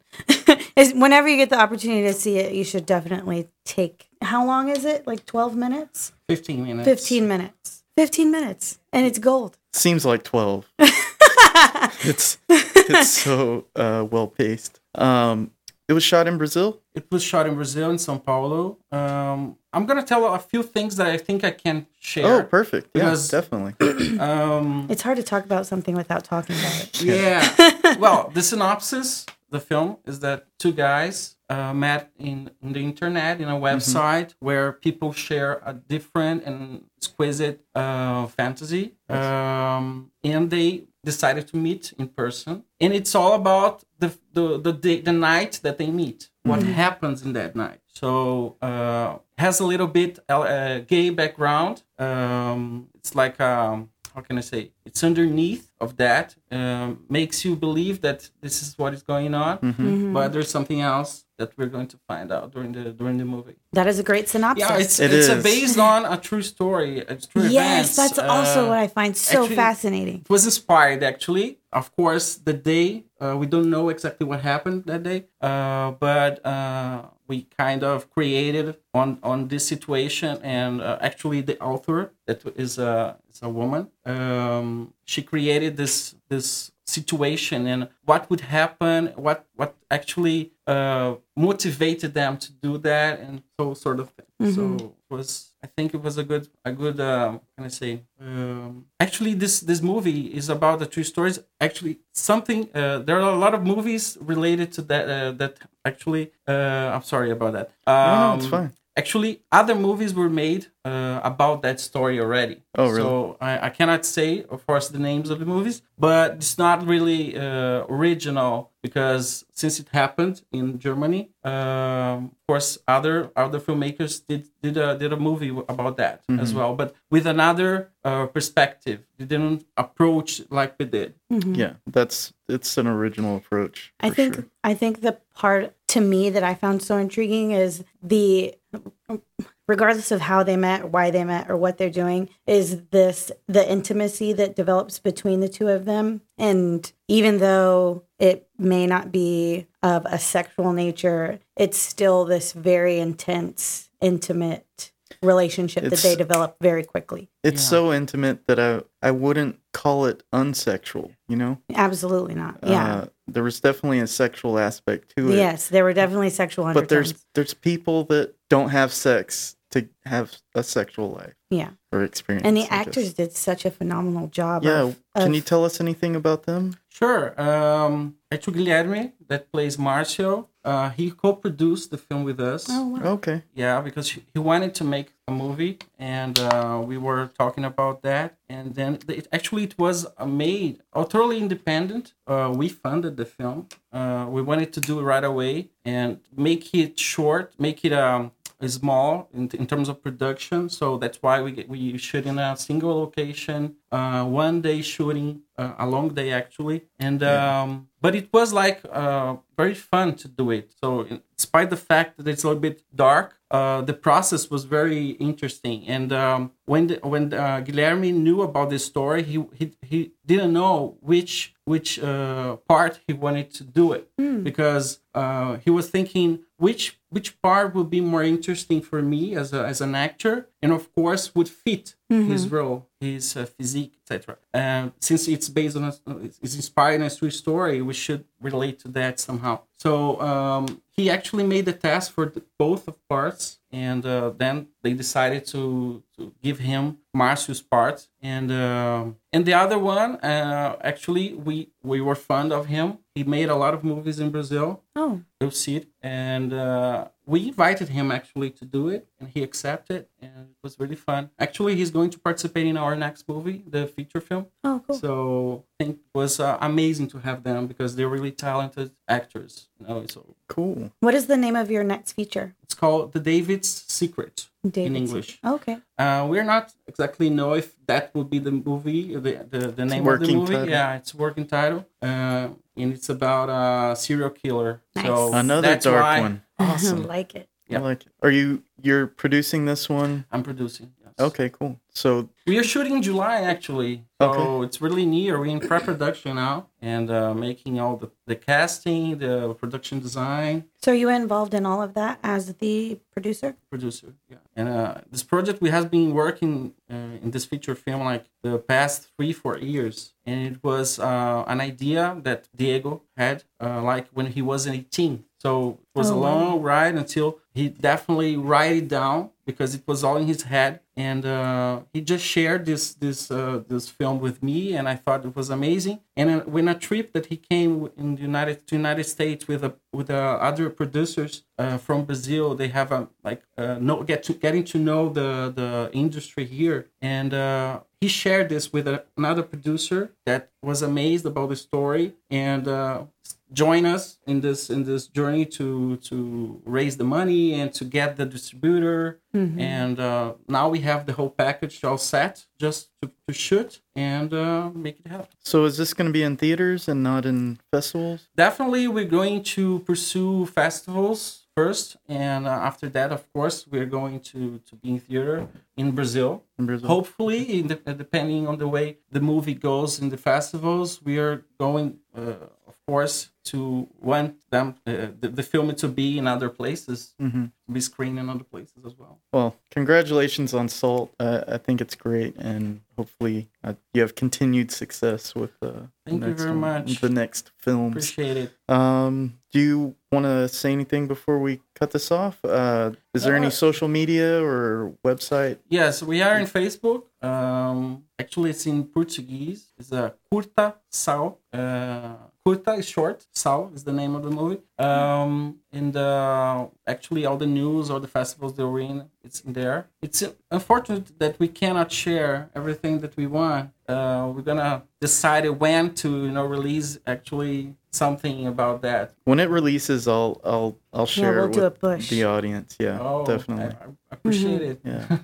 I'm sure the five people that see it will There's a few more than it. five at this point. a little bit. Just a few. Okay, well, thank you for coming in. We uh, appreciate you being here with us. thank you thank you for having me Awesome. so corta saw. Hello again. Uh, we're here with writer Glenn Eanes. Uh, you wrote Windows, which just happens to be my favorite movie of the festival. Thank you very much. the festival's not over, but so far, uh, it is my favorite. It's got layers, and I enjoy that. Thank you. That's Um, uh, what we were aiming for. Are you enjoying yourself? Uh, yeah, I am enjoying myself. Uh, unfortunately, I can only be here for a short time because uh, my day job is post production sound, and we're in the middle of a season of reality television, Oh, which is just time crunch. So, wow. Yeah, so I drove out here for um, for today, and hopefully I can see a couple other films before I have to go back tomorrow. You're From coming where? from, Austin, right? From Austin, okay. yeah. Okay, yeah. cool. Um, you know, the problem we've run into in the past two interviews was you have to talk about a movie without talking about it. All right. Spoiler And- alert. Yeah, it's it's uh It's a challenge. it's gonna give me an aneurysm. I'll just say that. Uh, Well, I mean, since you wrote it, what can you tell the audience about your film? Um, primarily, Windows is a story of two women uh, who are having trouble connect. Um, and being a sci- science fiction film, you know, it has fan- these fantastic visuals and CG and a whole conceptual reason for why they can't connect. Um, but really, it is about that emotional story. Um, uh, the primary character, you know, trying to have a human connection with uh, her neighbor, who she can see across the way, but they can never really connect. How do I frame this question? Uh, you can ask me anything, and I'm willing to uh, talk about lots of different concepts because there are many interpretations that right, it, it, it is pretty open. You kind of touched on that on stage. You you said you weren't a public speaker, but you did fine up there. oh, thank you. I appreciate that. You communicate. yeah, very I've, well. I've done a couple Q and A's now. Um, usually, I have my partner in crime, the director of the film, Maru Buendia. Uh, we wrote the film together, and we've written several together. Uh, usually, I have her with me, but this is I'm flying solo this time. So You're you took the training wheels off. You're doing all right. Thank you. Um. Okay. So about the neighbor, was it? Was she actually there? Uh, that is a good question. What do you think? Well, Classic. God, how do you? Push it I, back to I, the. I think it comes down to you have to come up with a, your own idea of where they actually are, Yes. and then you can start to decide if she was real or not and what role she plays. Um, I will say, in my mind, the two characters do have a clear relationship but that exists previous prior to the story actually occurring. Um, but uh, I don't want to reveal too much about that. I'd like to let people make up their own minds. and it's a fun one to try and make your mind up about. It really is. Because I mean, I found myself like, I, I kind of tilting my head at the screen, like, wait, The thing that but that made me curious was she'd never tried to vocalize her communication. So it made me think maybe she knew something that the main character didn't and didn't even attempt. Yeah, and I think really one of the big themes of the film is communication and, and trying to communicate. Um, it's a bilingual film. Uh, one character speaks Spanish and, and another pseudo character speaks English, and they understand each other completely. And Right. and really, I, you know, I've I've spent a lot of my life living overseas, and uh, my partner Maru is Mexican, and she, she speaks primarily Spanish, um, and I speak primarily English. So when we communicate with each other, particularly after a few drinks, we go to our native tongues, and and so really, it, it's it's a tribute to that. You know, being able to connect with somebody without being able to actually verbally communicate with them. Made me think just now the pseudo character that you hear but not see. Yeah, we Spoke call in that the English. machine voice. Yeah. Yeah, spoke in English, but the main character spoke in Spanish, which makes sense because when you know two languages, the primary language is what you speak inside your head. Mhm. Meaning the the crux of the the short being that this takes place somewhere else. I don't want to spoil it. I'm sorry. I'm It's being so super That- vague. uh, yeah, don't. I mean, I, I don't worry about spoiling it. You know, I, I, love talking about these concepts um, because uh, I, I do have. I studied physics for two years before I switched to film. Okay. Uh, in college, so I have like a real love for hard science and um, okay, technology. then let's get into that. Yeah. So this this film in reality is being worked on right now, kind of. Yes. Uh, yeah. the the- the concept mhm. is being explored. yes. The and concept is being explored right now. We we touch on these subjects on the show. Okay. Uh, it's kind of a weirdo. Well, then let's I get like, together with a bunch of weirdos and we talk weirdo stuff. Let's go down the rabbit hole then. Yeah, Um, definitely. So my if you have the time. Yeah, yeah. I mean, as much time as you guys want me for, I'm Sure. here for you. Um, my uh, a lot of where my thinking has been lately is artificial superintelligence and the existential threat to the human race. Mm-hmm. And with artificial superintelligence being the primary existential threat to the human race right now. So you're on the Elon Musk. Uh, yeah, I am on like the e- Elon Musk bandwagon. you're, Um, you're you're scared. yeah, well, You're I, I'm not scared. I kind of uh, I embrace our our future overlords. Um, Are you? Do you have an EMP uh, generator at your house that you're No, no. Most mostly, you know, I'm not concerned about uh, about what will happen. I'm more fascinated by it actually happening, Right. Yeah. and potentially living uh, during the time in which these things may happen. Yes. Mm-hmm. really fascinates me. Maybe it's like a morbid fascination in a way, but uh, I'm not worried about it. I really uh, just enjoy the idea of it, and hey, if I get to see it happen, then that'd So- be great. in relation to the film, it's kind of like, um, I mean, these things are being worked on. They are mapping the brain and Mm-hmm. Yeah, where whole- where thoughts come from and yeah, whole brain emulation. how Uh, you can, yeah, Although if you read a lot about it, um, uh, like uh, Nick Bostrom's book, uh, Superintelligence, talks a lot about the different pathways that we may take to superintelligence. And um, whole brain emulation is still uh, the outside possibility. Right now, it's probably going to be a machine artificial superintelligence that will make it to fruition first, um, just because the uh, the hurdles that we have to get past for whole brain emulation are just too great. Like right now, um, you know, they're talking about taking brains and slicing them into microns thin pieces and then scanning those pieces with high resolution scanners that can see all of the neurons in them to model a brain perfectly. And that technology is just probably further away. Unfortunately, you have to wait until you're dead Yeah. to get into the.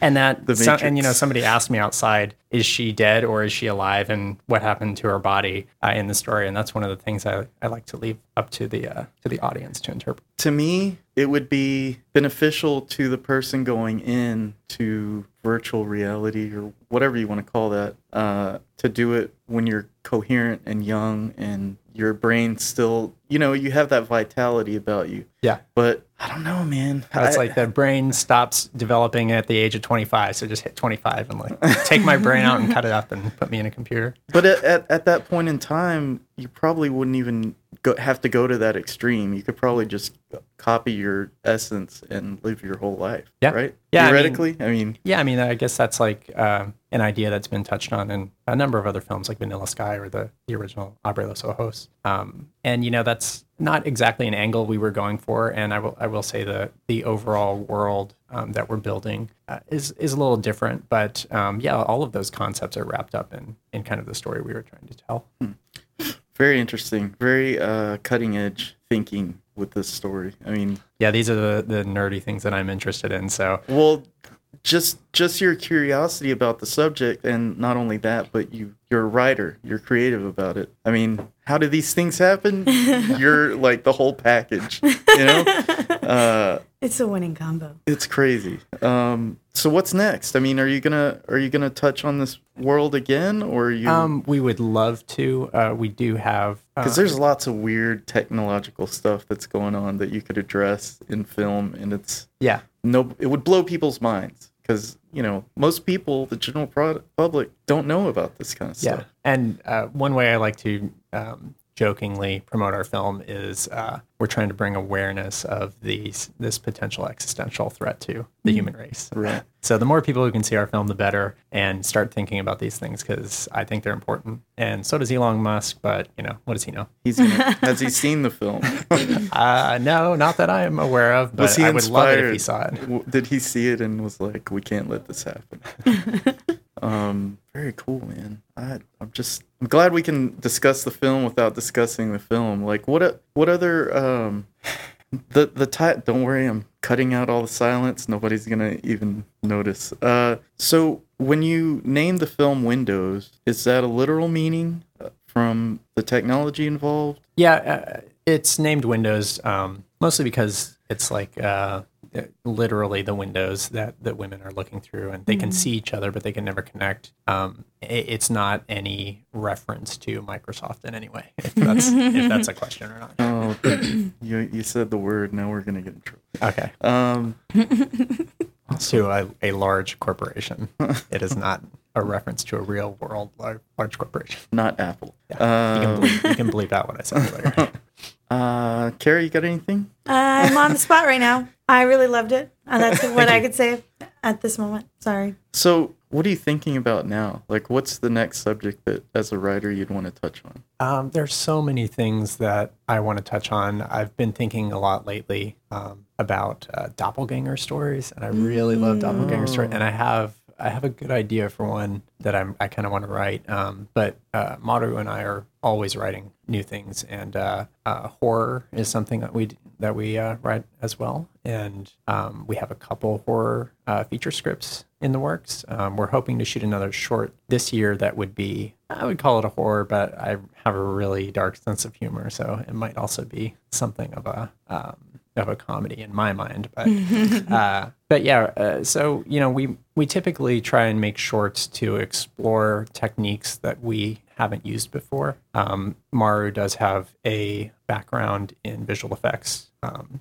she worked with Troublemaker for a while as an on-set visual effects coordinator and doing a lot of post-visual effects uh, at various companies right. after that. So she has she does have a lot of experience in visual effects, but we had never made a film with a heavy amount of visual effects in it, which is uh, one of the reasons we made this movie. And so we could really get our hands in and, and make something ourselves that had a lot of visual effects in it. So if we ended up making a feature with visual effects, we kind of know what we're doing.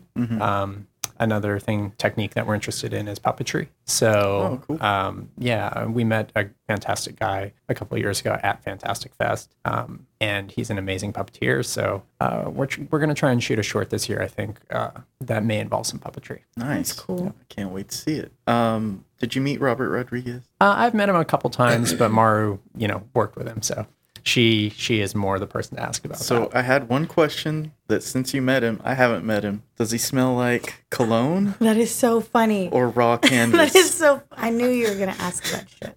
You know, I really, I, I don't have a, a strong sense in my mind of what he smelled like when I met him.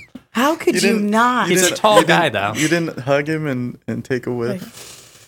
He's a tall guy. He had a very stylish, fantastic hat on when I met him. Okay. He probably doesn't even remember that he met me, so He wouldn't remember me either. Uh, Who could forget you? well, I'd probably I'll never step on his foot or something. Aw, who could forget Oh, that thanks, shirt? buddy. Um, Gabe's is, that is wearing- pretty fantastic, by the way. Gabe's that wearing like a, a pineapple Hawaiian shirt for those of you that they'll can't see, see. They'll see it on the video. It's pretty Oh, fantastic. It'll be pretty on magic.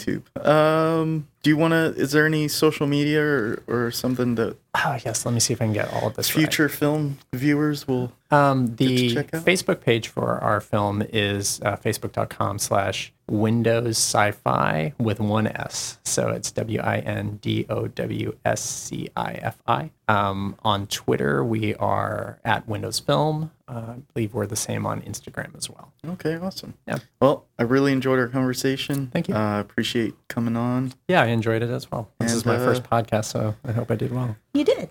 Thank you. People of the Earth, check out Windows when you get the opportunity.